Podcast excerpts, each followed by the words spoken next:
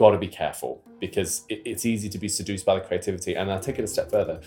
It's easy to think that creativity will save you and save your business problems.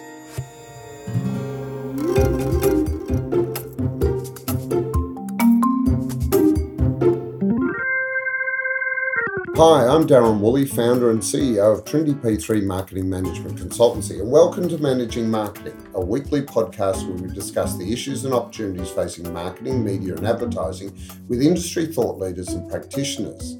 Now, in my regular industry column, Woolley Marketing, now once a month in Media Week Australia, I tackle the many false dichotomies that the marketing and advertising industries seem to fall for be it brand versus tactics, or data versus intuition, or any number of them. Well, my guest today is a marketer who, rather than simply falling for these fake dilemmas, appears to embrace the complexity of marketing and business to find ways to successfully navigate the brands and organisations through this uncertainty. Please welcome to Managing Marketing, Liam Loan-Lack, Head of Marketing, APAC and Canada at CMC Markets, a non executive director, a B2B and B2C growth consultant, a marketing effective specialist, and a Marketing Academy alumnus. Oh my God, what a list. Please welcome Liam. Liam, how do you have time to have a life when you are so many things to so many people. So thank you for having me, Darren. Firstly, and second, second thing, um, I'm going to be clearly changing my uh, my LinkedIn title after you've read it out uh, there. And look, uh, uh, what I would say it reminds me of an anecdote, um, or rather a post that Mark Ritson uh, said about people who have long titles in in in, in their LinkedIn profiles. Um, so I'll let everyone uh, have have a Google about that. But uh, but but to answer the question directly, um, you make time for what's important, and in particular. Um, I'm really passionate about our industry. I, I, I always have been. And so, um, uh, all those things that, that you've listed off are, are, things that I genuinely believe I am, but also I'm really passionate about what we do as a marketing business.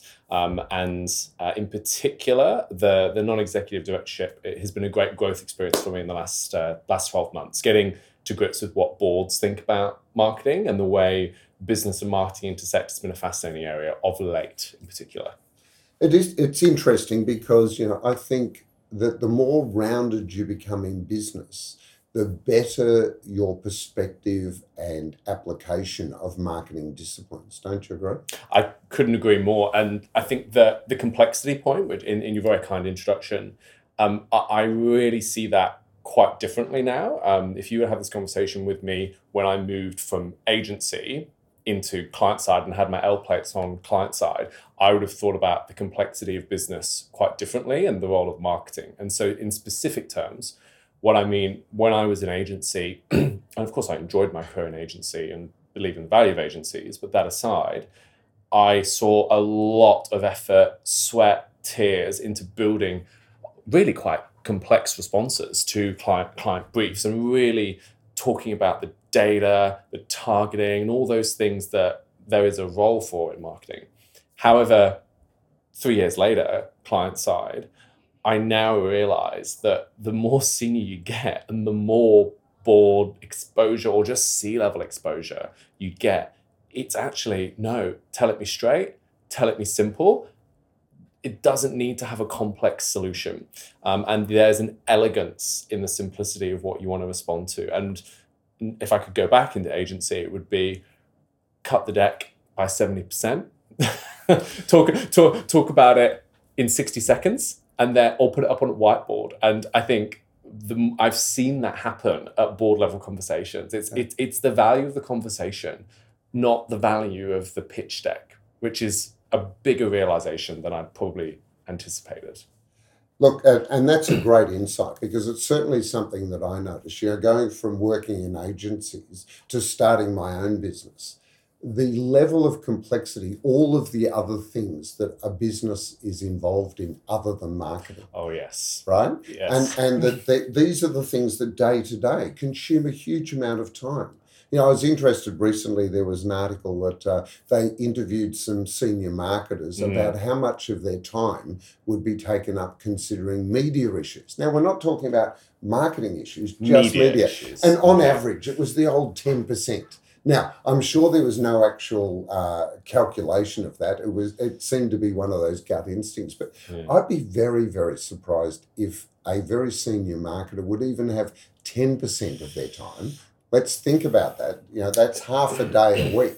Well, if you're a very senior marketeer, you should be spending your time managing your fellow executives because, and that should be the primary part of your time. And depending on whether you've got a media agency or not, or in house, that percentage may flex and uh, flex rather. And we'll talk about in housing um, later, I'm sure, because there's there's a big, there's always a big conversation about that. But in particular, I've noticed in the last couple of months and, and years. Um, but on the the the ten percent point and and and paid media in particular. I do think that many clients don't have a good understanding of media. I, I would say that. I think clients tend to gravitate more to creative. And then you also have to think everyone has an opinion on marketing. It's a very strange discipline. It, it- it's like uh, the analogy I use everyone will have an opinion on an IT system. Very few people will then go, Oh, I can do that better, or I can go and implement that better. Like, You're talking to an ex-copywriter. Yeah, yeah. I mean, everyone can write. yeah, it's, everyone everyone can write. That that doesn't mean I can charge you a thousand dollars an article. Like, you, you know, and so um, I think that's a very unique thing that senior marketeers have to sometimes get over, Mm. um, and even very big businesses. I and the exposure I've had in the last couple of years after leaving the agency. Um, the, the everyone has very strong opinions and very strongly held mm. on on marketing. But but I see the I see the beauty and the opportunity in that because marketing is the one thing in a business is the sexy showbiz part of the business and people understand inherently the value of it. And therefore i see it as great. They see the importance and they want an opinion because they see the value if we get it right. So i, I choose to see the, the good in that and the opportunity not the oh everyone's got an opinion. It's so hard. I see the opportunity in it.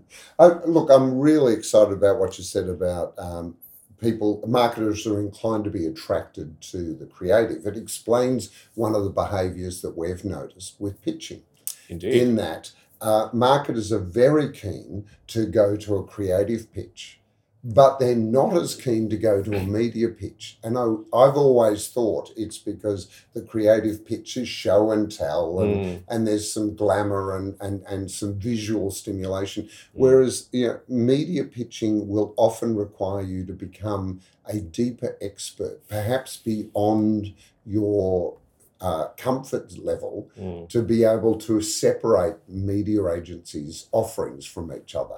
And, and I say that because I've always said media is like the ancient game of Go. You know, the rules are very simple, but it can take a lifetime to actually master it. Yes, and I think uh, it's really interesting. The the trend that I think is getting more executives and more business leaders tuned into the value of media, though, is the rise of retail media and owned media. So everyone that's well documented the explosion of interest there, and so I think many businesses are now going, oh, like.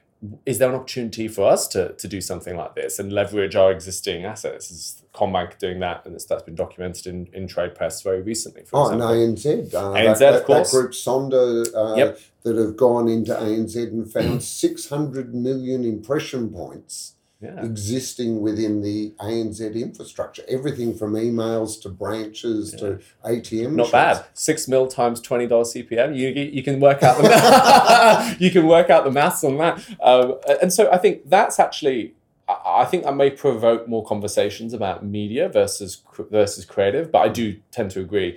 The creative is the easy lever to pitch and pull. Media is less understood. But in my business and the business I work in at CMC, um, we are ultimately a financial services business and we understand the value of pricing and, and an instrument and the stock market is inherently an intangible asset. Um, just like media like media Yeah. you're buying you're, you're renting a space at the end of the day. And so the pricing of that and the value we can get from that it's an easy conversation internally when you're in a business like a stockbroking business or a leverage trading business like mine because it's a very similar economic model in terms of demand supply you know market speculation all the other things so th- there is heightened awareness at cmc and of course given my media background um, I I definitely have gotten more involved than I probably should, but that's because I care. It's a big part of our investment, and we're setting up the foundations for our future success. There is a big difference, though, between the stock market and media in that while the stock market, you will see results. You know, you can actually track the trends. Yep. Your media investment may not necessarily be readily apparent as to the true value of that. right? Information asymmetries, yes, Yeah. because uh, you it's very hard to understand how much advertisers are spending. But then you do get the inclined beh behavior of then going and trying to get down to the last click attribution, you know, Mm. trying to find cause and effect, which then sees too many marketers putting all their money at the bottom of the, you know, in quotes, funnel. Oh yes. Because somehow that makes them feel more certain in a world that is uncertain. Agree. And on that point in particular, so I, I- think coming back to your introduction, the thing that I've observed is in agency, we, I speak all the time about brand versus activation and, Mhm. and th- those splits. At the end of the day, every business has a 12 month reporting cycle. We've got to accept the fact that marketing has to deliver, broadly speaking, in that 12 months. How you cut up that cake is up to marketing, but the business wants this delivery, this number, this target, whatever. The mix, they don't care. And that's cool. Mm. But so as a marketeer, you should go, great. I just need to invest to get this outcome. The split, I need to decide and just and and very, a few people have talked about this. There is a lot of science behind it, but also at the end of the day, it's ha, what do you think's right? What does your creative support? And you've just got to go sometimes with a gut feel. And I think at CMC, our recent example, we do a lot of what I would call brand activation campaigns. It's it's it's like a messy melange of, of the both, and that's fine because in certain some of our markets, we don't have the luxury of big budgets to carve Yeah. out that, um, and and that's totally fine. Um, I think we sometimes get paralyzed with uh, there isn't any rules. Then we get some research which shows, oh, these are all the rules, so we've got to follow them. And then we all get a bit secretly a bit upset and a bit wounded because we we realize that we're not close to those best practice and those rules, um, and so it can be a bit disempowering. But the reality is is that just acknowledge the best practice and take the bits which work for you, um, and you just need to deliver in that 12 month time frame is is the cold reality of it. Yes there's a broader conversation to have about the impact in multiple years the ongoing brand value. Yes that's all really good conversations to have but um, the whole bottom of the funnel top of the funnel mid funnel argument I- think i've learned it only goes so far and certainly at the at the senior level that beyond demand planning in performance channels which is valid everything else no one really has the appetite to have that's just a marketing sort of out is the Yeah, is that's, a, the- that's another level of complexity. That's, Yeah. yeah. I'm really interested in the result, not how you get there. It's a, it's a bit like I say to people you don't go to a restaurant and have a meal and then ask, how did you put it together? well yeah You, you, intro, you, know, you want the meal, I want the outcome.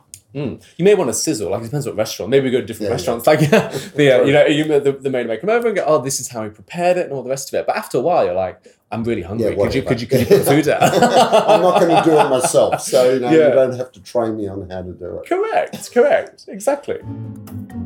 TrinityP3. What you were talking about there, uh, you know, is very similar to uh, all of the theories around complexity theory. Mm. Okay, which is that a com- complex ecosystem, a complex operating market, markets, anything with human beings is complex, Unfortunately, right?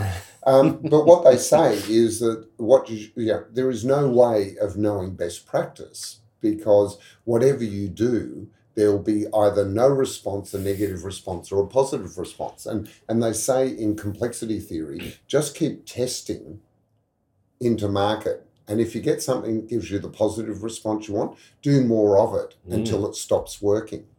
And I think it's a really interesting because we get a lot in marketing about people talking about test and learn.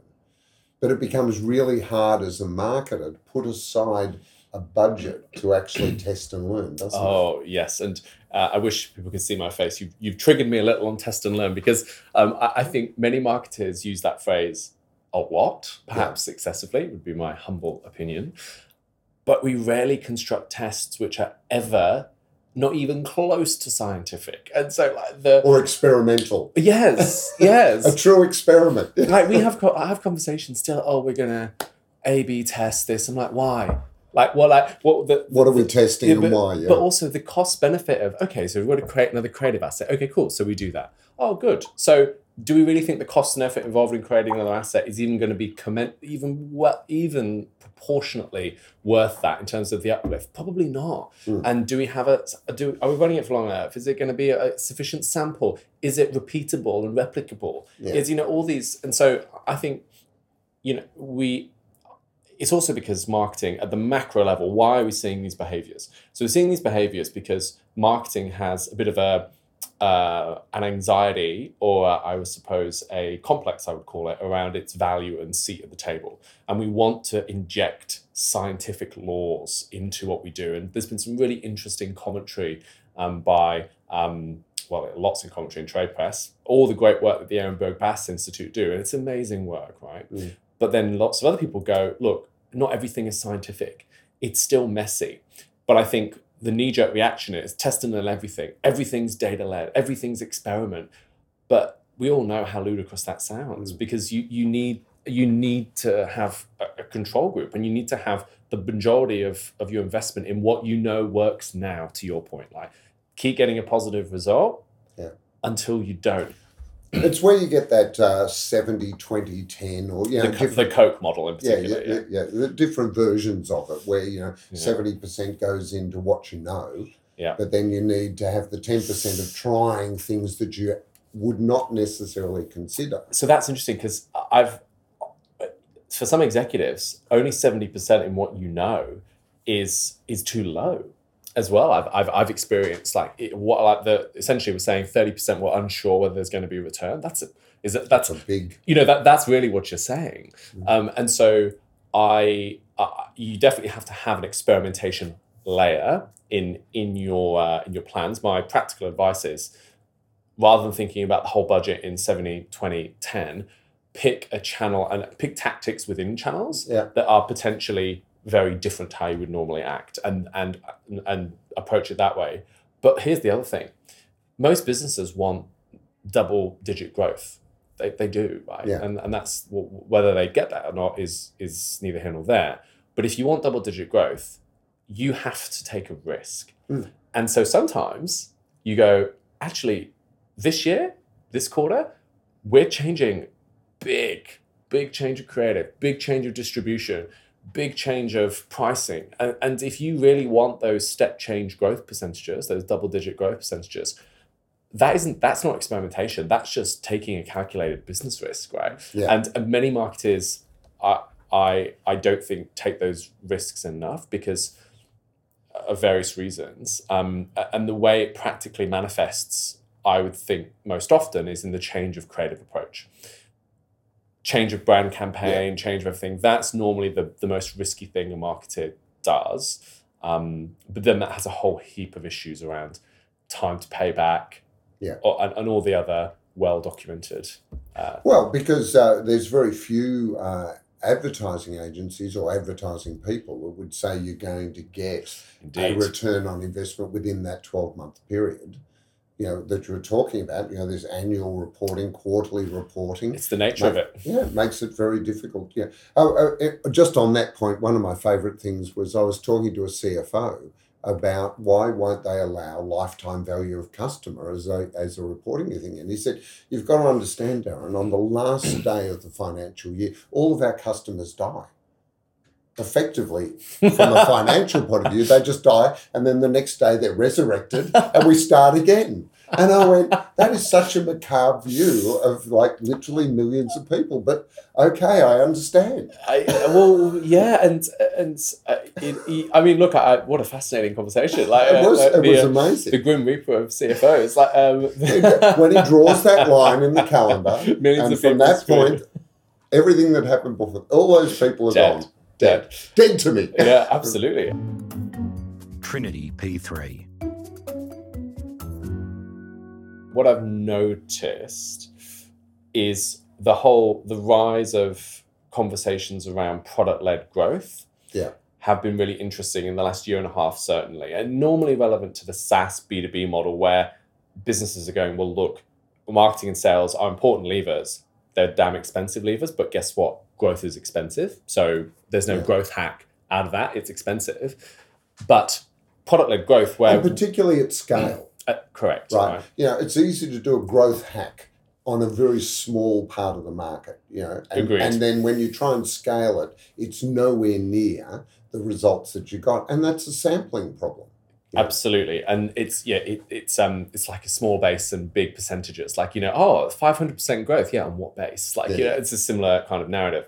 But product led growth for me and that CFO comments uh, is interesting because I I think what I'm observing now is more people going, actually, how is our product itself generating incrementality? Mm. And also harder to do, but new customers. Yeah. So, what does that look like? And I think marketers are increasingly going and getting competency and remit, which is good, in things like pricing and distribution, because that is the way to, to kill some of that narrative around 12 month cycle, everyone dies and is resurrected again, because that's not the consumer experience of the product, right? Yeah. Um, and so um, I think there's been there's some good movement in that area. Um, I think B2C uh, has some interesting lessons from B2B SaaS in that regard too. Yeah. It, it, look, it's interesting because that's another area. You know, we're seeing uh, uh, the CMO role or the marketing leader role get turned into things like chief customer officer, chief Yeah. growth officer, chief, and and I You- wonder. yeah, I often I often say you can call me Shrek if you'd like. Like- well, I, I say to people, you know, they go, why do you think that's being Yeah. driven? I said, I think, you know, you could say it's as simple as the old four Ps or seven Ps, Yeah. right? Yeah. That often a CMO's role in a lot of organizations was literally defined by promotions, the one P. One P marketeers. And that there is a realization increasingly in a lot of Mm. organizations that it has to be a broader remit than just having the lever of how much media and, and promotion we do to drive growth. So that pricing and product, you know, new product development and, and the placement, you know, even in a digital world, the placement of that increasingly has to be coordinated. Now, if you used to call the person that just did your promotions the CMO, you have to come up with a name for someone that you're giving more remit to, don't Yes, indeed. So when, and but then but uh, while I agree with the with the narrative and I think the notion of a one P marketer is getting more readily exposed now you? Mhm. when Martech is becoming such a big part of what CMOs do, and the, obviously the rise mobile penetration over the last ten years. So it's a good thing, but we have a bit of an issue around the way we grow up in our industry because I still believe, and coming from a legal background where it's an older profession and there's a much more well-worn path to maturity in the legal profession. Yeah. There are gates and key signals of competency as you go through that. If you look at marketing, it's still a bit of a, a bit of a wild west in terms of the way you can navigate from role to role and the experiences that you get. Oh. And people will cobble together and that, that isn't a that isn't a slight. Like this is one of the beautiful things about our industry too. You can cobble together an a la carte career in terms of things that you you've done. Well, I, I was going to call you on calling marketing a profession, you know, because in actual fact, it fails at the very first hurdle of profession in that there is no minimum Yes. educational requirement to be a marketer. I don't have a marketing degree. I have Neither a do I. degree, Neither do? I. but you know, having said calling it a profession, but I agree that you know perhaps the thing that it's not so much becoming like the legal profession where you have to have a specific degree, and but Agreed. there needs to be some guidance or at least some um, some uh, landmarks in a career path that starts to say, right, if you're going to have this type of title.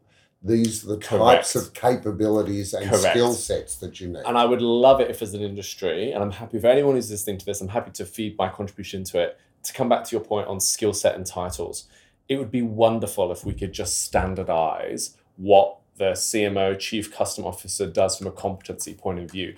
And what I would love to see in the future as an industry is that we have to have some level of exposure to be seen as a marketeer at that level. Mhm. Because for me, if you're CMO and really your role is about the 1P of promotion, with, with the greatest respect, you're not a CMO because a CMO should have very important influence and sometimes approval rights on things like pricing, on, on the way that product is created, like NPD, for Yeah. example, not just P promotion. And of course, they should also have a really important important influence on things like the process, the whole end-to-end customer journey, and how a customer interacts with you. And so there are many CMOs that, and this isn't a slight to them, that do one P. And so I, I, I think that's not correct from a title point of view. Well, you know, 20 years ago, they were called the promotions or promotions manager or promotions director, maybe, or advertising manager. We used to have those people in organisations You make a good point. Yeah. that have then, you know, been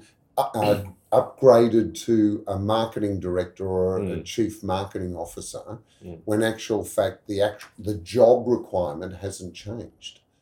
Yeah, and yet the expectation has because anyone in business that thinks about marketing should be thinking about the, the more broader go to market strategy that a CMO should be in charge of. Look, I think that's a great innovation and probably something that someone like the uh, in Australia, the AANA, the Australian Oh, Association, or amazing, the uh, yeah. Australian Marketing Institute should be taking on. I know they've got a chief uh, uh, certified practicing marketing uh, uh, Absolutely. allocation. Um, perhaps that should be part of you know what does that title, what does that indicate as potential titles? Totally. And the and the one thing I'm quite passionate about in a related vein on that point is we as an industry we cannot get enough. It's like we, we're addicted or we have a fetish about it, about the strategy and talking about marketing strategy and brand versus performance and, and it, all the dichotomies, this or that, you know, and we, we obviously the ink spilled over that is well known. But we never like if I was to draw you a bar chart, it would probably it would be the biggest biggest bar you could possibly imagine, and like the tiniest sliver in the in the compa in the um, comparison of the time we spend talking about what is the optimum marketing team structure, what is the op- what is our what is our marketing operations kind of um, uh, policy, what is our playbook for that? People we don't talk about this, and then related, what is the right skill set?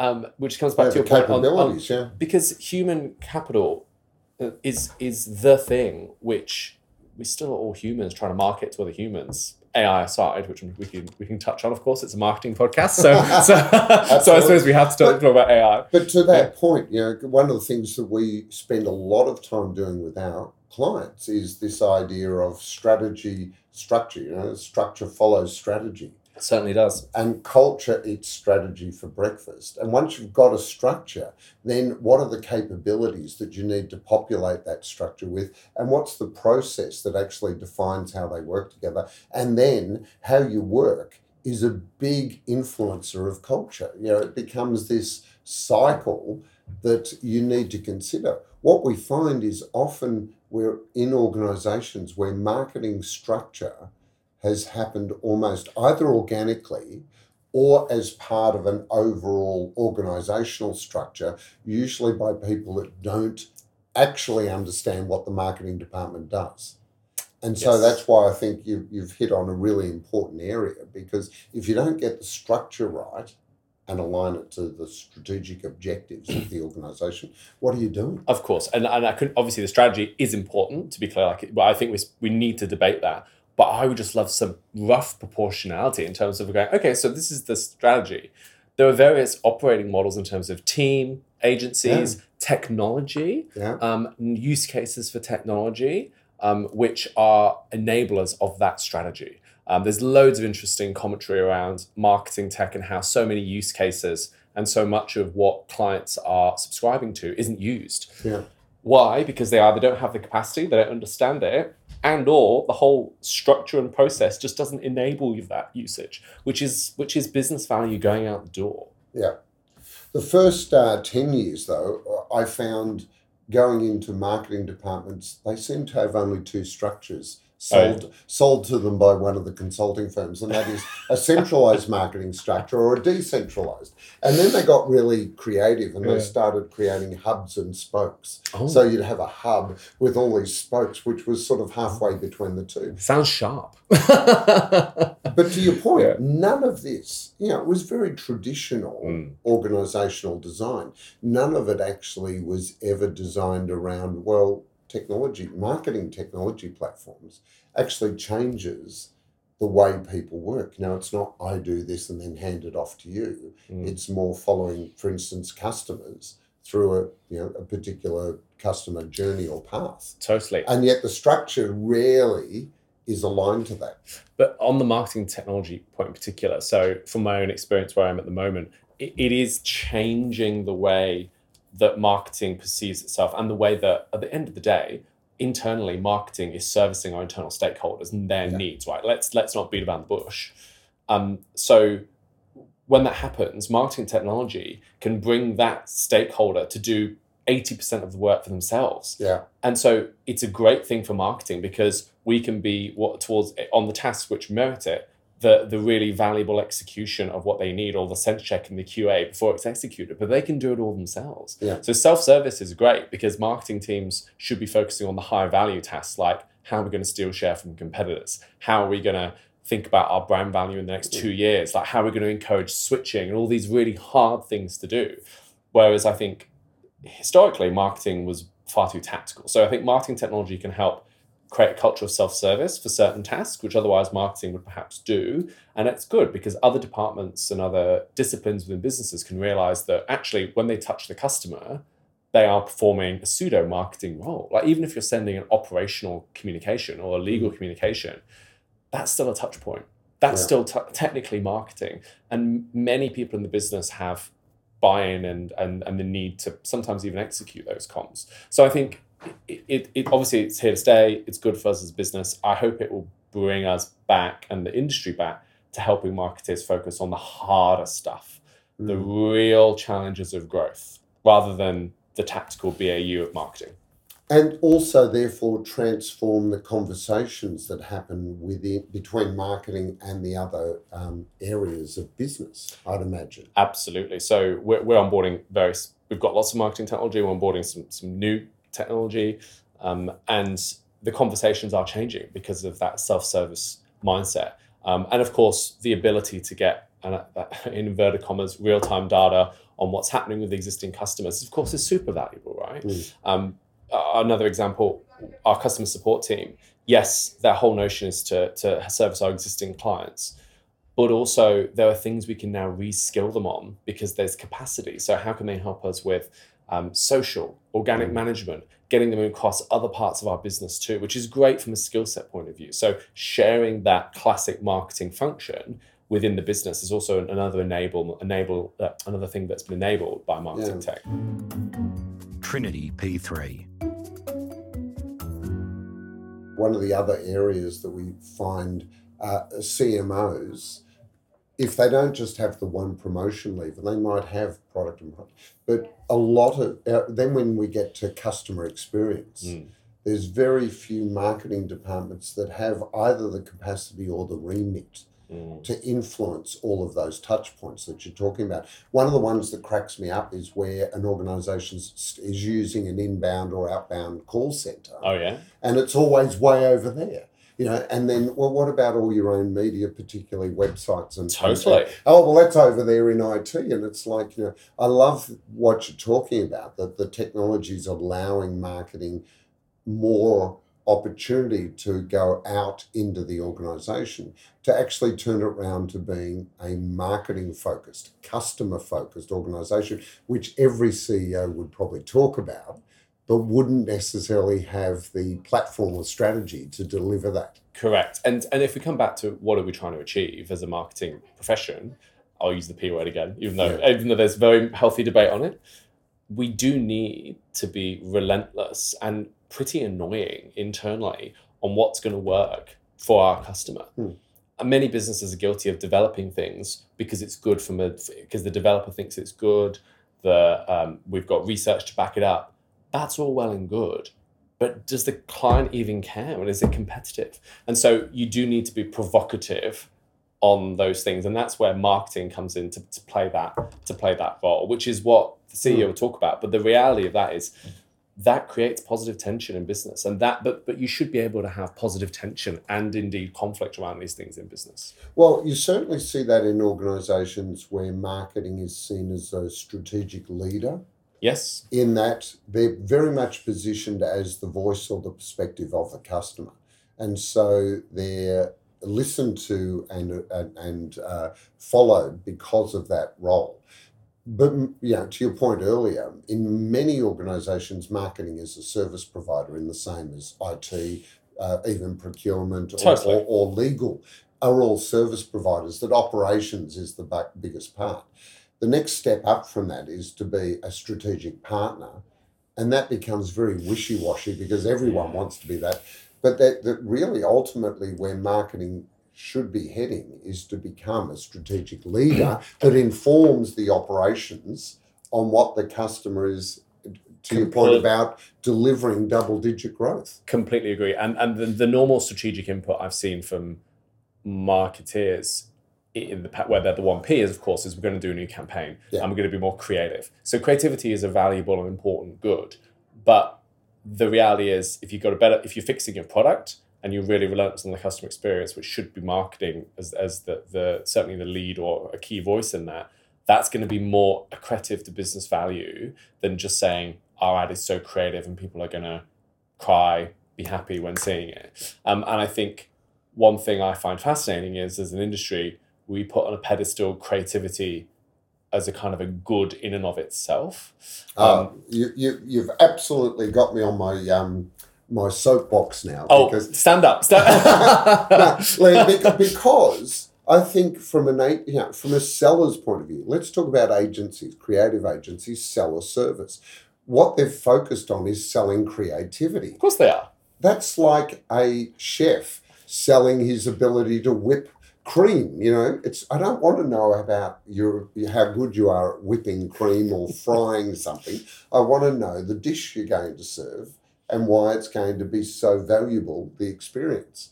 You know, that this obsession with creativity. Yeah. Don't you know? It's valuable. When Yeah. you say it, people Yeah. go, "Oh, you don't believe in creativity." No, No, no, I no, absolutely believe in creativity, but it's the application of it that is much more interesting than the idea of it itself. What are you going to make with this skill, not the skill in its own right?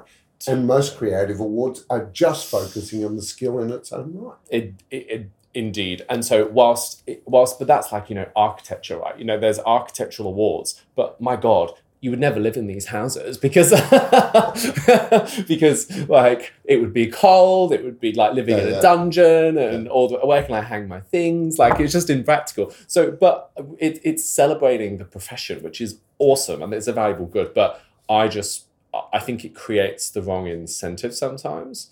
And so personally, the only awards I really take stock of, all the, the, the indicators of success, are things like the IPA awards or Yeah. Effies, like the, the WARC awards. They're quite interesting in terms of the, the data they're trying to bring to it. But it, you've got to be careful because it, it's easy to be seduced by the creativity. And I'll take it a step further. It's easy to think that creativity will save you and save your business problems. And it's just not true. And I worry about how many marketeers are left holding the baby Yeah. when that happens. Well, I, I have another uh, conversation I had with a head of um, uh, consumer affairs or consumer, uh, Mm. sorry, uh, corporate affairs, corporate comms. And, he, and I said, why don't you work closer with the CMO? You know, Mm. Because the two of you are really out there uh, projecting the reputation of this organisation. totally. And and his response, and it was quite pompous, but he said, "Oh, Darren, you don't understand. My job is to convince everyone that it's business as usual and growth will continue, while my colleague over in marketing is coming up with new creative ideas, and it just reeks of risk, risk, risk." Well, well, yes, and and and, and that's the fun tension of it because, it, like, and we we talk about this uh, CMC. Like to grow, you've got to take risk, Mm. um, and so I think it would be really healthy to have more of a risk based conversation when we're talking about the initiatives that we want. Because again, you want double digit growth. Who doesn't want double digit growth? To do that, you got to take some risk. yeah, you can't keep doing the things you've always done, hoping to get a better result. but but being creative alone is not the type of risk you need to take. It's you know it, there's a there's much more to it. Is I suppose what I would take from that. Yeah, and, and the application of creativity in a whole lot of skills other than just developing comms. To your point about, you know, new product development and, you know, this there's creative elements. I used to people would say to me, You've gone from science to advertising copywriting. Do you, did you uh, do, are you upset about giving up, you know, um, uh, science? And I said, Well, it's Science is creative. Advertising copywriting is creative. I apply many of the skills I learned in science today, which is probably why I'm here talking to you. well, yeah. Look, look as, as, as a as a bad ex lawyer, like I, I bow down in your in your in your better qualifications than me on on science. But I think you know, it, we I think we have broad rules about what we think will work in marketing right now. Yeah. But we should. What's that expression? You have um, uh, strong opinions, but hold them lightly. Yeah. We've got rules. Let's hold them lightly, and let's be open to challenge, but let's not experiment to death off the back of that. TrinityP3. Now, there's there is another area that comes off that, which is we're now seeing marketers absolutely drowning in data. Yes. Some of it, yeah, I'm not- wet, I'm wet sitting here now. and and data not all data is equal you Mm. know and which is the first lesson that it's almost like we talk about data as if it exists as a as a great uniformity but in actual Oh. fact there's good data there's bad data and there's questionable data you know? yep. Um, and and there are also a lot of marketers that have actually perhaps chosen marketing because they wanted to get away from things like mathematics and Mm, and science and things, and they actually actively reject data, mm. or they see that it's potentially going to replace it. And it's weird to see that dichotomy. Mm. You know, I think. what's your relationship with data? Oh look, it's an uh, like we have an on and off relationship. no, no, uh, it, it's inescapable, right?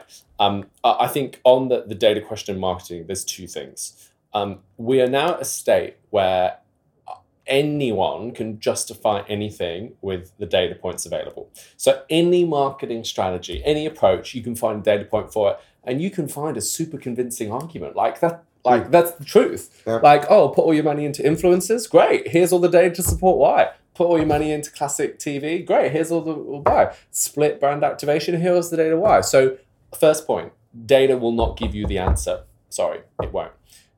The second point, even before the era of big data, uh, inverted commas, where we are now, even before then, and even now, the good business leaders and good marketeers understand they will never have a perfect view of the situation.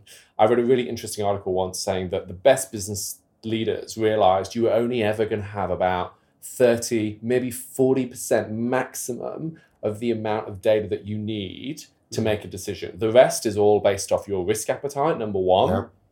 and then ultimately gut experience. Now, that is a stark reality for people. And I think people are very uncomfortable processing that. Yeah. So th- they're my two big pillar points on data. And I think the way I would link that back to marketing is going, this is the strategy. We have enough data to support. And when I with specific terms, I mean we have short-term data around things like attribution. We have what I would call that intermediate data, so like market mix modeling data, search demand data, competitive data. Then we have like longer data, brand health data, consumer attitudes data, eth- and proper customer research like ethnography. Once you have all those data points, you've then got to make some choices. And there are many potential right answers, Mm. is, is the reality. And the difference between a strategy that succeeds and a strategy which doesn't succeed is down to two things then. Number one, there is some element of choosing things that will grow at a faster rate and you ride that wave up. But the second thing is how the market reacts to your execution. And sometimes you have to stay on that execution of that strategy and stay the course and know that alignment of your business to that strategy and those tactics is highly valuable and back the fact that the market will respond in a certain way. Yeah. But there's no guarantee. So it's about having the the, the, the conversation about that risk. And so that is a broad reply. Yeah. No, That- no. That's that's my view on data and marketing. And look, the thing I like about it is it goes to the very heart of my introduction, you know, that I find the most interesting and often the most successful marketers are the ones that have become comfortable with uncertainty.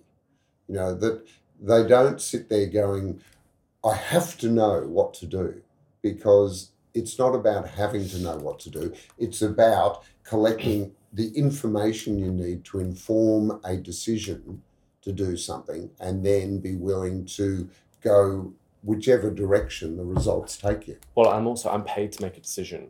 Yeah. And if you have a, sh- uh, uh, someone once said to me, someone much smarter than me, one of my mentors said, if you're an evangelist, you're a salesperson. Yeah. And so if you have that radical belief that it's this and it must be, that's great. That evangelism normally means you're peddling something and you're selling something. And that means your objectivity is clouded. Yeah. Nothing wrong with that because you believe in it and that's awesome. And it, and it may be true. Yeah. But I live in the grey. And my and my role is to inhabit that grey area. My um, father famously said to me, son, you're an expert if you get it right 51% of the time. Yeah. And I said, well, dad, if I get it right 51% of the time, I'll be happy. Well, yeah, and, and but but related to that on data, I think when do we we rarely talk about one of my old bosses. Um, he, he used to talk about a blameless post mortem, which is quite which is I've attended Yeah. a few, but anyway. yeah, yeah, well, fair. yeah, the, the blood's dripping on the floor from how blameless it was. But like, it's a bit like your CFO, like at the end of this year, all customers die and are resurrected. A bit like a blameless post mortem where two people die in the meeting. But um, and and I think we rare like take a hard think about this when listening to this. When do you have a real root and branch post mortem on why we think something hasn't worked? You know, it, it's we we rarely we may do lip service to that, yeah. but we rarely diagnose it and think about it in a blameless way. Like, and, and I think to get the lessons to move forward. I mean, you know, the one the one thing they always say in science is if you learn nothing from an experiment, negative or positive, then you've wasted the experiment. totally? I'd rather know why I failed miserably. What's his name? um, Edison. It's oh Yeah, remember the famous story? You, you took five thousand eight hundred and something filaments to find the one to make the light globe. You know, and they said, "Well, you know, isn't that a waste of time?" And he goes, "No, because everyone I got closer to the right answer." and in that instance, you only need one. Yeah. You only need mm. one. Well, but he wasn't right fifty-one percent of the time. More than So he 51 on yeah, so he was no 5,800 to 1. Like, he would have been a non expert using your, defi- using your definition. Liam, we've uh, unfortunately we've uh, time's got away. We've run out of time. I, I've so enjoyed this conversation. Thank it's you for so having me. refreshing and so exciting to talk to someone that thinks uh, from multiple perspectives at things rather than running at this with you know this is the way to do it. I, I think you know it it creates a or it seems to be driven by a curiosity. Curiosity is at the heart of creativity, um, but also balanced by an analytical approach. So I really, really appreciate your uh, conversation today. Thank you for having me, Darren, and for, for the great chat. I really love being here. Um, just a question before you go, and that is, you know, if you could know what the future is, what would be the one thing you'd really want to know?